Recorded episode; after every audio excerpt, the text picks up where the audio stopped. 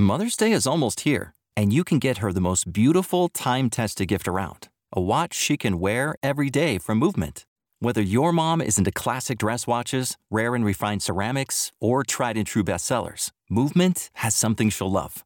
And right now, everything at Movement is up to 50% off site-wide during their Mother's Day sale. A watch is a gift that celebrates all the time you spent with mom, and a Movement watch is even more than that.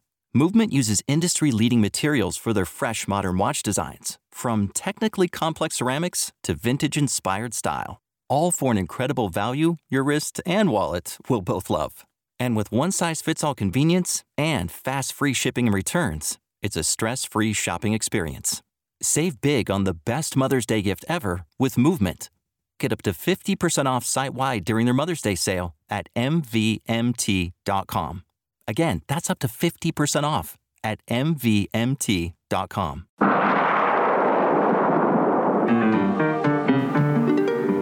Welcome to All About Agatha, the podcast dedicated to reading and ranking every single mystery novel written by the queen of crime, Dame Agatha Christie. I'm Katherine Brobeck. And I'm Kemper Donovan. And this week, we are talking about The Disappearance of Mr. Davenheim, which was first published in... Do you have a guess? I'm going to guess The Sketch. Oh my gosh, you are so genius. I don't know how you got that one. It was, of course, published in The Sketch on March 28, 1923, thus making it the oldest of the short stories in Poirot Investigates. Our victim is, no surprise here, Mr. Davenheim himself, the proprietor of a British banking establishment, Davenheim and Salmon. And he has gone missing from his country estate, the Cedars, in the middle of a Saturday afternoon. And for the duration of the story, until the rather dramatic and shocking denouement, he remains missing and possibly dead or kidnapped. There are only a few suspects here. We can talk briefly about Mrs. Davenheim, his wife, Natch, who is... not exactly a suspect, but Poirot does make a very big deal about both her exquisite jewel collection and also he's very, very nosy about her bedroom arrangement with her husband. He just really, really wants to know whether or not she and her husband share a bedroom. The next suspect is Mr. Lowen, and he's an investor who had come, if not to blows, then to a certain degree of contention with Mr. Davenheim in the past. He made an appointment to see Davenheim at exactly the same time that the man went missing. Exactly, and basically. Exactly, yeah. He was also later allegedly seen throwing Mr. Davenheim's ring, a signet ring, into a ditch by a small-time crook who had been loitering on the road where this supposedly happened. And said small-time crook, who I suppose is our other suspect here, is Billy Kellett, and he's well known by authorities for his pickpocketing, for his petty cons, and mostly for his just profound degree of drunkenness. And he's been in and out of jail, and he's a witness to Lowen's disposal of this quote-unquote evidence. But as of the time of the story, he's also super hungover and imprisoned. Let's take a look at the world as it appears to be before we solve this puzzle. In a nutshell, it seems like Mr. Lowen did it. Before Mr. Lowen arrived, Mr. Davenheim said that he had to run to the post, and that was the last time that anyone at his home saw him. He never returned home. And Mr. Lowen arrived in the meantime and waited patiently in the study before departing after waiting for an hour. And after Mr. Lowen had departed and people realized that Mr. Davenheim was missing, it was determined that the estate had been robbed. And this is also, after the fact we get this information about Mr. Lowen being seen tossing that missing or dead man's ring into a ditch. And that, again, was seen by the drunkard/lout Billy Kellett. We find out that Scotland Yard has put its best and brightest on the case in the form of an unseen gentleman named Miller, a quote-unquote smart chap by Japp's account. And does Japp ever enjoy recounting this tricky disappearance? He's just over for a cuppa with Poirot and Hastings, as one does, right? And Hastings is sitting there, and he happens to say that he believes it is purely impossible for anyone to actually disappear, and that there are only 3 excuses for a disappearance, all of which can be cleared up. so amnesia, in which case someone will inevitably recognize you, murder, in which case inevitably a body will be discovered, or faking your own disappearance, in which case either someone will recognize you or you will be caught at the border should you, say, try to leave the country. And I'd just like to take a moment, just pause for a second here, because that that little excerpt from this story was actually highlighted in Jared Cade's book, which we talked about at great length in our Gone Girl, the real-life disappearance of Agatha Christie episode, because it's just really interesting to me that 5 years before Agatha Christie herself disappeared, she was able to break down the ways in which someone could disappear with such ease and elegance. Honestly, I just feel like this passage lends credence to the theory that she planned the disappearance herself, because girlfriend knew her options here. Well, and also she knew apparently that none of them were good options. Right, exactly. And by the way, managed to give a good go at all three of them. Oh, for sure. The amnesia is what she eventually said that she had. Everyone thought she was murdered. Made it look like murder. Made it look like murder, and probably, in fact, faked it herself, right. Faked her own disappearance. Right. And there's also, at least in the ITV, in the adaptation, which we'll talk more about in a second, but I think it might happen in the story as well, they drag the lake as well, which just reminded me of when Agatha Christie disappeared. They also had to drag a lake and look for her body. It's just so funny to me that this was written 5 years before and not after all of that craziness happened in her life. Miller, in the story, it's Miller's sort of great idea that he's already on top of things, that they're going to have the lake dragged. Yeah, yeah. So Poirot decides to accept a bet with Japp for a wager of £5 and access to pertinent information from Japp and Scotland Yard. Poirot will solve the disappearance without ever leaving his armchair. That is, he will use his little gray cells and get to the bottom of things. And the line in the book, which I thought was really interesting, which Poirot says, is one must seek the truth within, not without, which is just such an interesting line coming from a detective, because it kind of is the opposite of the process of deduction. It's almost like induction, but it's just Poirot yet again being a bit egotistical and saying you have to have a brilliant mind such as mine to be able to find your way through. This is obviously one of the early short stories, but this is something that will be brought back. I mean, we've already covered one in which Poirot is bedridden and manages to solve the case. So, I mean, this is like a device that the ability to use one's little gray cells without actually having to be at the scene of the crime is something that we will return to again and again here with Mr. Poirot. Yeah. I think it's just interesting because what he's basically saying is there are other people that can see and hear and synthesize facts and relay those facts just as well as I can. But the key component here is the intellectual capacity to make sense of those facts. Unfortunately, I would suggest that perhaps this same impulse gave rise to every Reddit thread about, cereal. Yeah. so many armchair detectives out there just sitting on the internet thinking that they too can solve cold cases. Right, you can totally take this kind of thinking way too far. I feel like Poirot is a bridge between Sherlock Holmes and Nero Wolfe. I mean, Nero Wolfe is the ultimate armchair detective because he really never leaves and does anything on his own, whereas Sherlock Holmes was on the ground and all about sensory data. Right. And Poirot just kind of wavers in between, and it really depends on the story, too. I mean, at times he does go, and he's quite active, and I don't know if we can even really chart sort of course of, like, maybe he was more active and then became less active. I think he just kind of depends on what story Christie is telling. For sure. But this is definitely an aspect of him. Anyway, let's talk about the world as it actually is. As Poirot proclaims in the story, the sort of muddiness of this disappearance is actually helpful because it suggests basically that there's a there there. In other words, if things are too clear in a case, that probably means that something is being obfuscated because real life is essentially not neat. It is not clear. And so because this is a muddy case, that means that Poirot can look at the facts as presented to him and sort of read between the lines, as it were. So the first clue is pretty immediate, and that's the theft itself. In other words, the contents of the safe, we know the safe held this massive collection of exquisite and valuable jewels that Mr. Davenheim has become just passionate about buying for his wife in the last few years. And the other contents of the safe were bearer bonds and notes, all of which were taken. And so the deduction that we can very quickly make here, if we're being astute, is that all of these things could have been moved out of the safe, A, at an earlier time, and all of them are things that are essentially easily transferable.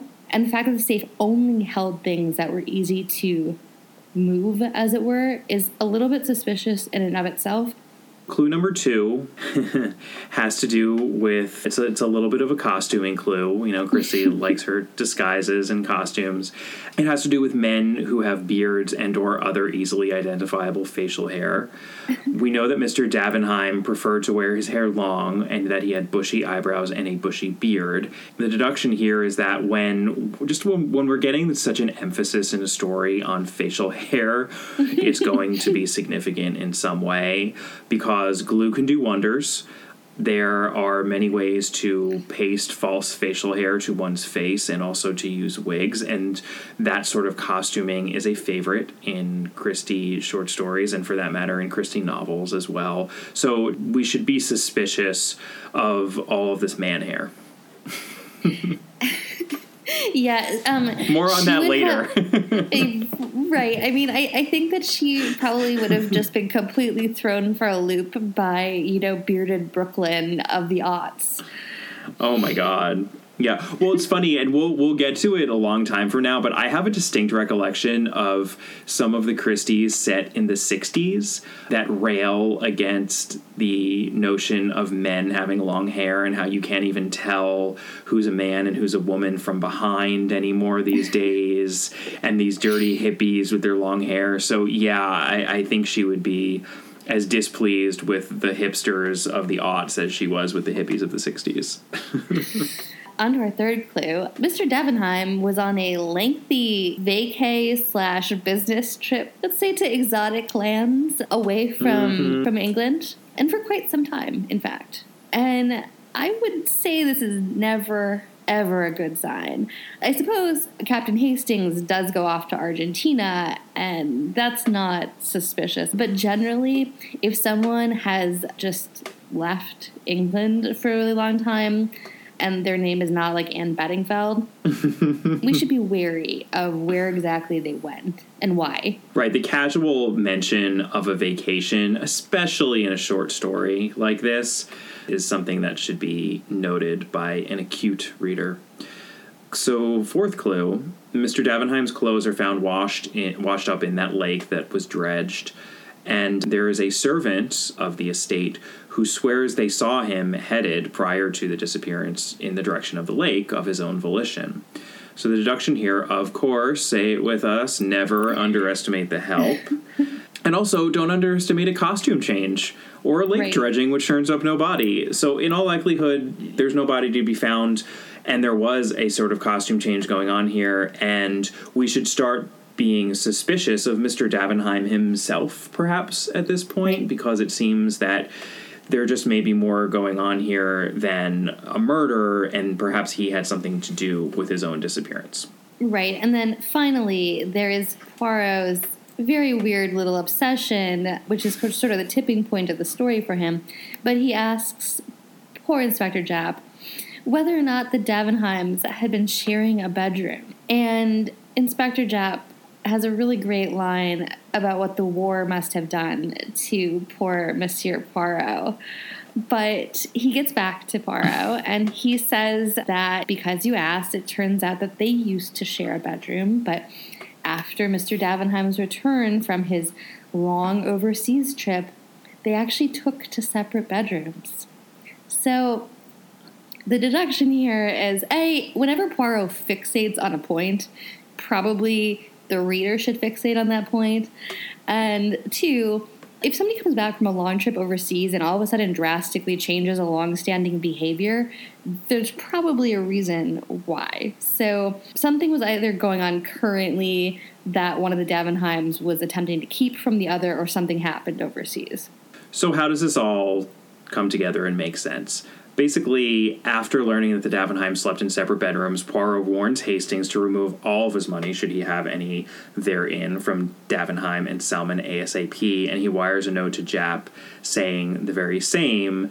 And then the next morning, Japp comes to Poirot's flat, frantically waving this newspaper, the headline of which announces the financial ruin of the Davenheim Bank. And once again, Papa Poirot has astonished them all. Poor Japp and poor Hastings, they just cannot believe that Poirot could have guessed that correctly, and they are at a loss to know how he did it. Especially without ever having left his armchair. You see, Mr. Davenheim, he never went abroad. Mr. Davenheim was involved in an intricate and very long con. Basically knowing that his bank was, let's call it the, Bear Stearns of 1923, Davenheim slowly and carefully started converting money from the bank into untraceable and easily transferable sums. He bought jewels, but he swapped them for paste gems for his wife, while he then sold or at least stored the actual jewels. And he bought notes and bonds that would not be tied to the money in his own bank. By the way, let's give Lehman Brothers a shout out, too. They could also be sort of like the Lehman Brothers of 1923. Everybody do credit. Or debit, as the case may be. Oh, all right. While he was supposed to be abroad, Mr. Davenheim, tricksy Mr. Davenheim, was creating a drunken criminal character, none other than Billy Kellett, complete with a shaved head and eyebrows and face, clean-shaven face, and he became, over the course of those months that he was supposedly abroad, he became this well-known character to authorities and ne'er-do-wells alike, hence the long con aspect of this situation. I mean, he committed. He spent a lot of time in jail, which is, I suppose, more than can be said about the principles behind the 2008 crash. Yeah, he did like a legit Martha Stewart-ish jaunt. Well, she did her time, too. I think he probably did most of his time in the drunk tank, right? Well, no, wasn't he in for like petty thievery or whatever? Didn't he get himself? Yeah. So because he had shaved himself and become this ne'er-do-well character, once he returned, quote-unquote, returned home, he was, of course, forced to wear a false beard and some false hair, which is why he couldn't sleep with his wife, because obviously she would figure out that he was wearing a paste beard and be a bit freaked out by that, understandably. They might be shedding a little bit on the pillows. Yeah, might be shedding a little bit on the duvet. So when he disappeared, he became Kellett once again, since he had kept up with his shaving. And by inviting Mr. Lowen to his house the exact same time that he disappeared, he set him up to take the fall for the theft of all those valuables from his safe, and also for his own disappearance.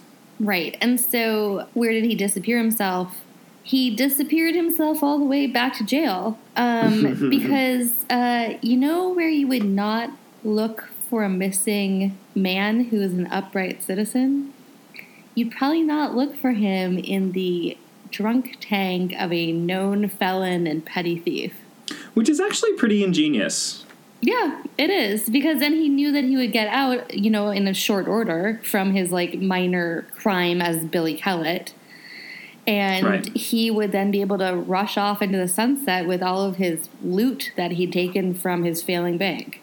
Right, and 3 months later, assuming he had a couple months stint in jail, when he got out, the furor over his disappearance would have died down a bit. It would just be easier for him to evade detection at that point. And probably leave the country. And leave the country. And in the end, Mrs. Davenheim is brought in to identify her now disgraced husband as the man posing as Billy Kellett in the jail. And poor Japp is forced to send Poirot the £5, which Poirot feels awful about. And here's the bad Poirot French. Ah, sacré! But what shall I do with it? I have much remorse. Ce pauvre Japp! Ah, an idea! We will have a little dinner, we three. That consoles me. It was really too easy. I am ashamed. I, who would not rob a child. Mille tonnerres, mon ami. What have you that you laugh so heartily? That's the end of the story. Another rather abrupt ending. Well, I mean, at least it's a pleasant ending. Although it's probably not a pleasant ending for Mrs. Davenheim, because I assume that he was just going to dump her, right? That's the thing. It's never really dealt with, and it's not even really dealt with in the adaptation, which we can just shift to now. It's a bit more dramatic. As usual, the adaptation just brings up all the action so that instead of having Japp telling us everything, we just see it happening. And they also make the smart change of having Hastings be the stand-in for the clue and data gatherer rather than Japp, so that Hastings can bumble around and annoy Mrs. Davenheim and various other people and wear really cool driving jackets of leather and tweed varieties that I quite enjoyed looking at. And he gets to ogle all the race cars. Yes, ogle all the race cars. Sometimes these episodes include an extra sort of element, like we had Miss Lemon's occult fandom in one of these episodes, but this one has three elements to spice it up. One being magic tricks, the second being a parrot. I know. An actual parrot. And the third, race cars. So there's a lot of extra stuff going on in this episode, but I quite enjoyed it. I liked it too, but it's really funny that they had to spice it up when it's actually a pretty good short story. I think they realized that because it was Poirot being housebound, they had to have fun with that. So two of those three things involve Poirot sitting around. Even though I watched the episode and I even replayed this, I'm not clear who sent him the parrot, how he got the parrot. It just kind of shows up. So I think it was explained, but I didn't really follow. Yeah, I didn't follow either, but the man who delivers the parrot, it's one of the better lines, I think, certainly in the episode, if not the whole series.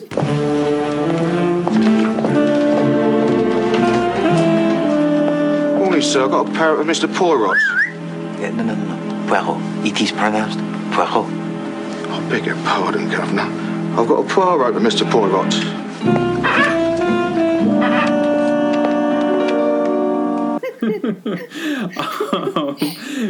Which I appreciated. And also one of the other best lines in the episode, after Poirot starts interacting a lot with the parrot, he is talking to Hastings, and Hastings is looking at the parrot. Please... do not fraternize with that creature. I am still training him. It's only a parrot. I was talking to the parrot. That is a sick burn, Hercule. That is a sick burn. But the magic tricks are great. And, David Suchet did all of those himself. Oh, really? Yeah. David Suchet is such a talented and clearly dynamic sort of a guy.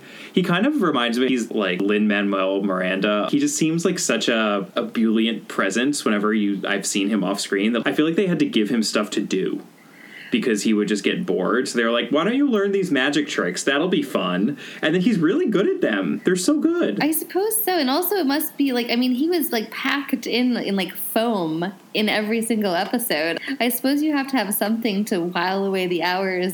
Right. Hastings has some race cars to look at, because they make Mr. Lowen a race car owner / driver. So he goes to the racetrack. And the house. The house is so... obviously a house that we've seen before, and a house that at least the two of us and any listeners who are following along with us have seen relatively recently. Absolutely. It was the same house that was used in The Theft of the Royal Ruby, a.k.a. The Adventure of the Christmas Pudding, our Christmas-themed episode. And not only that, it's a house that we actually talked about at some length in our episode about that episode. I think the other thing, Kemper, that we wanted to mention in this was a source of annoyance to the two of us. Yes, and consternation, great consternation. Indeed, continue. And I would also say a little bit of sheer surprise. Absolutely. And that is the fact that seasons 1 through 6 of our beloved Agatha Christie's Poirot, or series 1 through 6 for the British folks among us. Yes. They have gone missing from all streaming sites. It's the case of the missing TV show. I know. They've gone missing from Amazon, from Netflix, from iTunes, from Acorn. Are there other ones that I'm missing? No, I think those are those are my go-tos. I've never had anything missing from all four of those platforms, and there was a message on Acorn about seasons 1 through 6 going away as of March 13th, which leads me to believe there's some sort of a licensing glitch, or maybe not a glitch, just a licensing failure for those 6 seasons. If anyone has any info to impart about that, we would be very curious to hear it, and if you want to contact us. And actually, this seems like a seamless segue into our wrap-up. We will be discussing yet another Poirot short story next week, The Adventure of the Italian Nobleman. That is the next one in the Poirot Investigates collection. And the week after that, as we mentioned before, we will be doing The Murder at the Vicarage, our very first Miss Marple. In the meantime, you can contact us via Facebook at facebook.com/allaboutagatha or on Twitter at allaboutthedame. You can also email us at allaboutthedame@gmail.com. And you can also find us on Instagram at allaboutagatha. We will see you next week. Bye. See you next week.